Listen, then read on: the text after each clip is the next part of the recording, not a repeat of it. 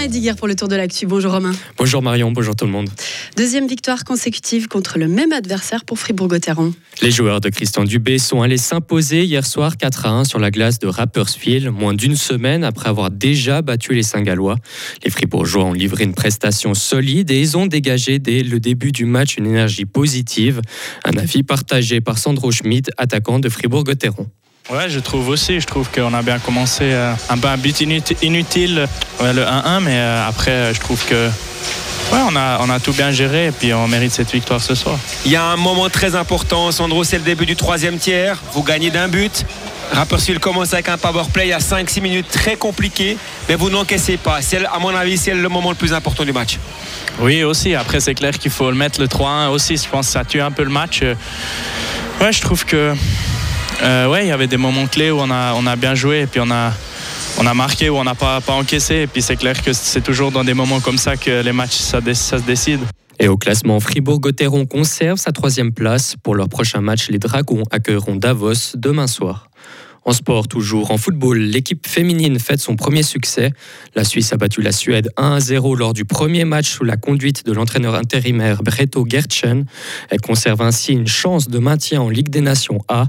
Les joueuses de la Nati se déplaceront mardi prochain à Parme pour y affronter l'Italie.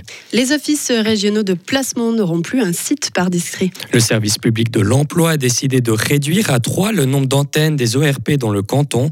Ils en supprimeraient donc 4. L'annonce a été faite hier dans un communiqué. Une partie des demandeurs d'emploi feront donc des trajets plus longs pour se rendre à leur rendez-vous.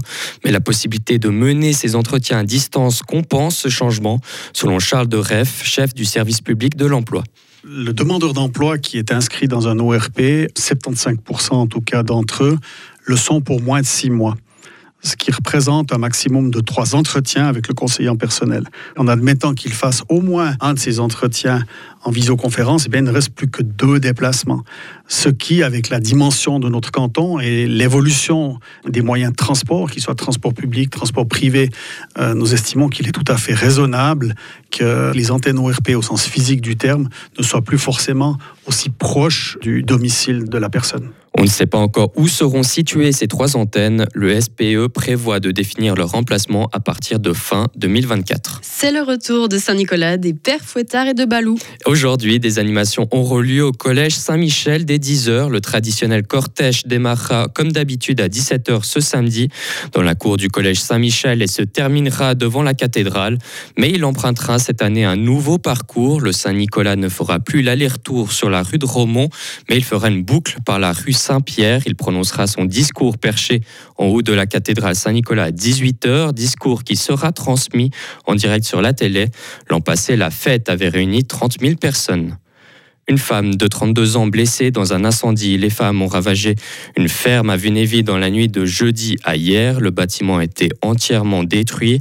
La personne s'est blessée en sautant du toit. La seule façon pour elle d'échapper au feu. Elle a été transportée en ambulance à l'hôpital. Deux autres habitants ont pu se mettre à l'abri sans être blessés. Ils ont été relogés. La cause de l'incident est pour l'instant encore inconnue. Une enquête est en cours.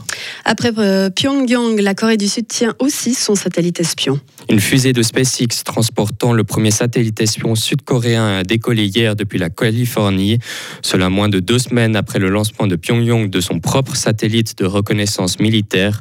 L'objectif de ce satellite, surveiller les activités de la Corée du Nord dotée de l'arme nucléaire.